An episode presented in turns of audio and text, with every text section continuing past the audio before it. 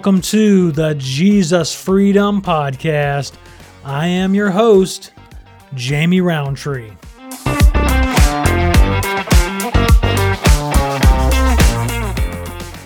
After today's episode, I can say, like Jesus on the cross, it is finished. This is the eighth and the last episode of this series, The Suffering Love of Jesus. We started in the garden, and now we've come to the last three statements Jesus made on the cross right before he breathes his last breath. Listen and enjoy.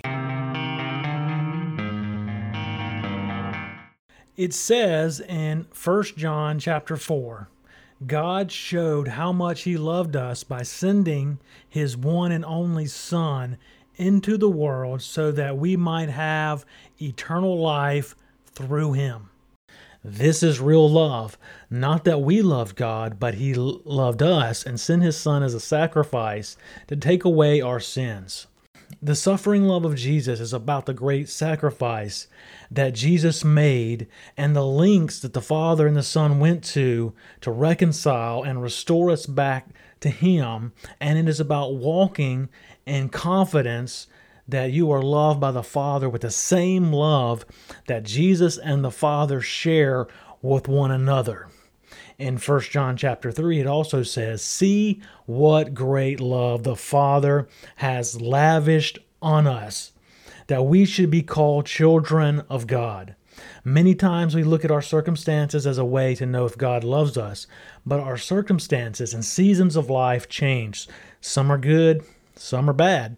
Death, sickness, accidents, tragedy, there are no respecters of persons, and they strike believers and unbelievers alike. When we compare ourselves to others, we have a bad tendency to think their life is so much better than ours. We envy them and we want what they have. Sometimes those people make better choices than we do. Sometimes they don't. And, you know, perception is not always re- reality. Sometimes we do need to make, learn to make better decisions. But there are many famous, wealthy, successful people out there. They're absolutely miserable and they're hurting. However, we can have confidence that our Father loves us with an everlasting and a faithful love that is a million times more dependable than human love or passion. We can look to the cross and the suffering of Jesus and know we're loved, being confident that the Father loves us. It doesn't necessarily mean He's pleased with everything we do. We all do things that don't please Him. But the more we understand His love for us, the more our hearts are changed and we want to please Him. Before we pick up where we left off from the last episode, first, I want to briefly mention the first four statements Jesus makes on the cross. Second, I'm going to just finish the biblical narrative because it's really short. And just keep in mind, I put this story together uh, from the four Gospels, attempting to make it one flowing story. Third, I'm going to explain the last three statements Jesus makes on the cross. Here we go. The first statement Jesus made on the cross was, Father, forgive them, for they know not what they're doing. Second, he said to the revolutionary, I assure you today, you will be with me in paradise. Third, he directly addresses his mother and the Apostle John and says, Here is your mother and here is your son. The fourth statement, he says, My God, why have you abandoned me?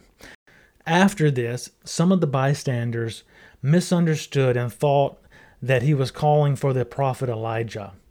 Then it records in the Gospel of John that Jesus knew that his mission was now finished.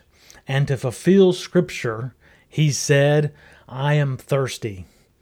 A jar of wine was sitting there, so they soaked it in a sponge and put it on a hyssop branch and held it up to his lips. When he tasted it, he said, It is finished. Then he shouted out, Father, I entrust my spirit into your hands and then he breathed his last breath. At that moment, the curtain in the temple or in the sanctuary torn from the top to the bottom. The earth shook and the rocks split apart. A Roman soldier and other soldiers at the crucifixion were terrified by the earthquake and all that happened. They said, This man truly was the Son of God. When the crowd that came to see the crucifixion saw what happened, they went home in deep sorrow. But Jesus' friends, including women who had followed him from Galilee, stood at a distance watching. It was the day of preparation, and the Jewish leaders didn't want bodies hanging there the next day, which was a Sabbath, a very special Sabbath because it was Passover week. So they asked Pilate to hasten their deaths by ordering their legs to be broken. Then their bodies could be taken down. So the soldiers came and they broke the legs of the two men who were crucified with Jesus. But when they came to Jesus, they saw he was already dead. So they did not break his legs. One of the soldiers, however, pierced his side with a spear, and immediately blood and water flowed out. The Apostle John says, This report is from an eyewitness giving an account, an accurate account. He speaks the truth so that you also may continue to believe. These things happen in fulfillment of Scripture that say, Not one of his bones will be broken, and they will look on him whom they have pierced. Now let us explore the last three statements Jesus makes on the cross before he breathes his last breath. If you remember, Jesus was nailed to the cross at 9 a.m. in the morning. At noon, darkness fell across the land until 3 p.m. Between noon and 3 p.m., Jesus utters his last four statements. His fourth statement was, My God, why have you forsaken me? We've already talked about that one. The Gospel of John kind of gives this feeling, though, with the last three statements, which I will discuss now, were much closer together and it was right before he dies. At least that's the feeling. We don't know exactly. The assumed time of Jesus' death is 3 p.m., based on the Gospel of Luke's account. Jesus' fifth statement on the cross is, I am thirsty. I think this statement is one of the harder ones to understand. The reason is because in the U.S., in general, we really don't struggle with hunger and thirst. Actually, the U.S. population struggles with overeating, overdrinking, and, and being overweight more than other countries in the world. I can honestly say that I've never really truly been hungry or struggled with that. I'm not saying I never like felt hungry or went extended extended period of time not eating or haven't fasted. Uh, but what I'm saying is that the lack of food and drink hasn't really been a big issue in the U.S. And I mean that in a, in a general sense. I'm not saying that there isn't people out there in the U.S. that are not struggling to put food on the table. But in the ancient world, hunger and thirst were a much bigger deal. I grew up in Mississippi and I played sports a lot when I was younger, so I can remember being really thirsty a few times due to a lot of activity and growing up in a hot and humid climate. You know, most health enthusiasts they make a really big point to you know tell you to stay hydrated, drink lots of water. Jesus grew up in Galilee in the Middle East and was crucified outside of the city of Jerusalem in a hot climate. He'd been horribly beaten, probably was dehydrated, and would naturally feel thirsty. But this statement has much more meaning than just natural thirst. But before we go there, this statement does point us back to the story in Exodus. After they had been delivered from the power of Egypt, they were on their journey to Mount Sinai. They were experiencing problems with thirst. Let's review them briefly. The first one was after they had crossed the Red Sea and they sang the song of victory. They came to the oasis of Marah. However, the water was too bitter to drink, so they complained and demanded, What are we going to drink? They had traveled three days in the desert without finding any water. You would expect this kind of complaint. I mean, most of us, especially Americans, have no idea of this kind of thirst unless you have taken a hike through a desert and you didn't have any water to drink. It makes perfect sense. You would feel like you're thirsting to death. Moses cried out to the Lord and he showed him a piece of wood. He threw the piece of wood in the water and the bitter water was made good to drink. Kind of reminds you when Jesus turned water into wine. Jesus died on a cross, a piece of wood, wood that would come from a tree. In the garden, there were trees that had delicious food and streams to drink from. So the wood, in the first example, is a subtle hint that points us to the cross. Life setbacks and suffering can make you bitter, but through the suffering love of Jesus, He offers us living water and good water to drink. He told the woman at the well, If you knew the water that I had to offer, you would ask me for a drink. Jesus has experienced the suffering of thirst, so he knows what we go through, and he gives a drink of water that will quench our thirst and satisfy our soul. It's the greatest drink in the whole wide world, and it's free. It's better than Budweiser or a glass of wine. The second example is just a couple chapters later in Exodus. They had went through the wilderness and complained how they ate meat in Egypt. So the Lord sent them quail and manna from heaven. It just dropped from the sky. It was miraculous food and provision. You would think they would start trusting God. I mean, He set them free. He gave them water to drink. Now He's given them food to eat. Their confidence should be beaming. I mean, Yahweh, the greatest of all the gods, the creator of the heavens and the earth, has got our back. I mean, He's taken care of us. I'm, I mean, after all. But after the wilderness and moving from place to place, they came to another place that didn't have water. And again, they complained and demanded, Give us something to drink. The last time they said, What are we going to drink? Now they're saying, Give us something to drink. They were tormented with thirst. They argued with Moses and complained, Did you bring us out of Egypt to kill us with thirst? You would think they would have remembered how the Lord provided water before and, and just prayed with confidence that the Lord hears them. But they were tormented with thirst. So I kind of want to have compassion on them. Moses cried out to the Lord and he went out in front of them and he struck a rock and water gushed out. And it says in the scriptures that they argued with Moses and they tested the Lord when they said, Is the Lord with us or not? after all these miracles they had seen, they still struggled to trust. Much like us, we pray, God answers, then something else happens and we wonder, where's God? Has He forgot us? Is He with us or not? The third example is similar and takes place after they leave Mount Sinai and sometime later. It's in Numbers chapter 20. Again, they come to a place with no water. They rebel and complain against Moses and God. Why did you bring us here? We should have died in the, in the presence of the Lord on Mount Sinai or back in Egypt. Moses goes to the tabernacle this time to pray, and Yahweh is very specific and tells him to speak to a rock.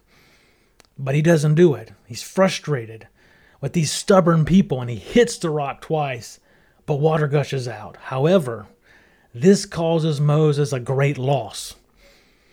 Yahweh tells him he didn't speak to the rock. Okay, he hit it instead. And, and he did this because he didn't trust the Lord enough and he didn't demonstrate his holiness to the people. And as a result, he would not be allowed to enter into the promised land. These two examples give us a picture. I mean, Jesus is the rock of our salvation, he's the rock of ages. On the cross, the Roman soldiers took a spear and pierced his side and blood and water flowed out. Emphasis added on the water. This is intentionally mentioned in the gospel about the blood and the water flowing out of Jesus. What does all this mean, though? It's kind of mysterious. Paul said in 1 Corinthians, and he, he, he says this as a warning to them, that we need to learn from the failures that we read about in the Old Testament. He says they all drank the same water from the same spiritual rock, and that rock was Christ. But the Lord wasn't pleased with them. Again, what does it all mean? Jesus offers to all of us who come to him living waters that will refresh you and give you eternal life. As it says in Isaiah 55, is anyone thirsty? Come and drink. If you have no money, come and drink. It's free. But there's also a warning that we must heed in Hebrews that encourage us not that encourage us not to be like those in the wilderness. They had an evil and an unbelieving heart and didn't enter into his rest or the promised land. Jesus is the new promised land, flowing with milk and honey. Let us trust his love. Nothing can separate us from his love. Jesus' sixth statement on the cross is, It is finished. What does this mean? Well, as I mentioned earlier in the Gospel of John, it says Jesus fulfilled his mission. So, what was his mission? Jesus said himself, I came to suffer, to be betrayed, to be crucified, and to rise again.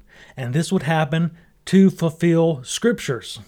Jesus said in the Sermon on the Mount, He didn't come to abolish the law of Moses, but to fulfill them. What does all that mean? It means Jesus came to fulfill what the scriptures said. He did this in a prophetic sense, but it means much more than that. He came to demonstrate to us what it means to be as a human created in the image of the Father, what it means to live out the essence of the law. What is the essence of the law? Well, in Deuteronomy, before they go to enter into the promised land, Moses exhorts the children of Israel to love the Lord thy God with all thy heart, with all your mind, with all your soul and body. This is what our Father in heaven is looking for love. We need love to take possession of the promised land or the promises of God. Love God, love others, and you will fulfill the law, is what Paul says in Romans. Love God, loving God comes first. You can't love you can't love people without loving God. Some try to focus on loving people without without focus on loving God. Others focus on loving God and they kind of don't love people so much. Another way of saying this is some people focus a lot of attention on being devoted to God, while others focus a lot of attention on caring for people. And sometimes people divide over which one is more important. But the two are one. They go together like a horse and a carriage. If you you can't have one without the other if you, if you don't have a horse and you don't have a carriage, you can't, you know, if they're not hooked up together, you can't go anywhere. So if we want to move forward, we need to love God and we need to love others. It is finished also means that Jesus fulfilled the sacrificial part of the law of Moses. We don't need to sacrifice lambs, goats, and bulls anymore. it says in Hebrews, For it isn't possible for the blood of bulls and goats to take away sin. But Jesus is the Lamb of God who takes away sins. The sacrifices under the law of Moses couldn't provide perfect cleansing of sin for those who came to worship. This is why the sacrifices were repeated year after year. But the blood of Jesus provides for us the perfect cleansing. So he only needed to be sacrificed once and for all. Jesus said he desires mercy, not sacrifice. Now, this doesn't mean that we don't make sacrifices, but it's much different. It comes from a different starting point. We sacrifice now because of love. We sacrifice because love because we love him and we're seeking to love others. Another meaning of it is finished comes from Genesis 2 2. In the creation account, it says, After he completed the creation of the heavens and the earth, on the seventh day, God had finished his work of creation. So he rested from all his work. Jesus said he came to do the works of the Father. The cross was a work that the Father and the Son had planned before the foundation of the world. As the scriptures say, the Lamb was slain before the foundation of the world. The cross is a work of creation, but a different kind. It's a new creation. The resurrected man, Jesus, is this new creation. All who trust in him, as the scriptures say, are a new creation, and old things have passed away. When we actively follow Jesus, we are being renewed in our inward man and in our soul, in our mind, and in our emotions, in our will. The Holy Spirit breathes his life into our mortal body and souls. We are changed from glory to glory, but our bodies are not changing, not in the positive sense. We're getting old and we're dying. But one day, you know, we get we're going to get a new created body, a body like the resurrected Jesus. Then that new creation will be complete. We have the new creation now, but one day we can say it's finished when we have that new body. It is finished also means death is finished. Separation from God is finished. Shame is finished. We are now his beloved sons and daughters. He has clothed us with his royal garments, and he has given us his glory and honor. Jesus' seventh and final statement on the cross Father, I entrust my spirit into your hands. What is Jesus saying? Well, the simple version is Father, I trust you with my life. Even though my enemies appear to have succeeded, even though I'm being mocked and ridiculed, even though I feel like I have been abandoned I'm di- and I'm dying of thirst, Father, I trust you with my life. The children of Israel were thirsty and they complained against Moses and God, who delivered them from slavery with a mighty hand. They still couldn't trust him.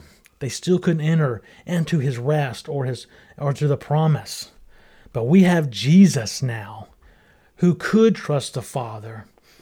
He said, I'm thirsty, but he said, I trust you.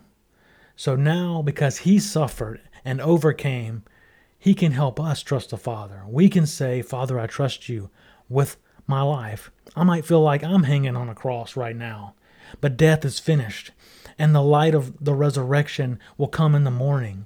Weeping may endure through the night, joy comes in the morning. After Jesus utters his last words and breathes his last breath, it says the curtain in the temple was torn from top to bottom.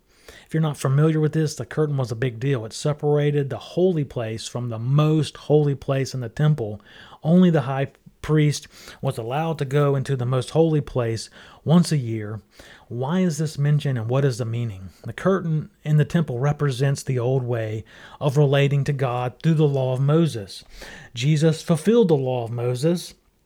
So the old way is finished, and now there's a new and a living way. We relate to the Father through Jesus and the finished work of the cross. The purpose of the tabernacle and the temple was so God could abide with his people but these things pointed to something greater. I mean, the great God who created the heavens and the earth doesn't dwell in temples made by man. But now we are the temples of the Holy Spirit. A lot of people, when they talk about being the temple of the Holy Spirit, they mean this or say this in relation to food or diet, but this is not the context that Paul is mentioning in Corinthians when he says that the context the context was some of the men in the church were sleeping with prostitutes, and he asked them, Don't you know? Your body is the temple of the living God. God's purpose from the very beginning in the garden, garden was to dwell with his sons and daughters. But Adam and Eve disobeyed and they got kicked out of the garden. The purpose of the cross is to restore us to the Father's abiding presence that now lives in our mortal bodies. As Paul said, the same Spirit that raised Christ from the dead now lives in our mortal bodies. What a mystery! How powerful. Now, this concludes the series on the suffering love of Jesus. I hope you were encouraged and hope you have a better understanding of the suffering of Jesus. This is a subject we could dig into and find a lot more gems, but now I'm going to move on and come back to it later. Stay tuned for one more moment and I'll tell you what's coming up next. Thank you for listening to the Jesus Freedom Podcast. If you have a topic, a testimony, or questions you would like for me to address on the podcast, feel free to email me at the Jesus Freedom Podcast at gmail.com. My plans for the future are to work on doing some more interviews. I have a couple people who told me they would. I just need to catch up with them. Also, I plan to continue the story of Jesus. After Jesus rose from the dead, he walked on earth as a new resurrected man for 40 days. I want to explore this and what it means. So, those are my plans coming up. Once again, I thank you for listening and I hope you have a great day.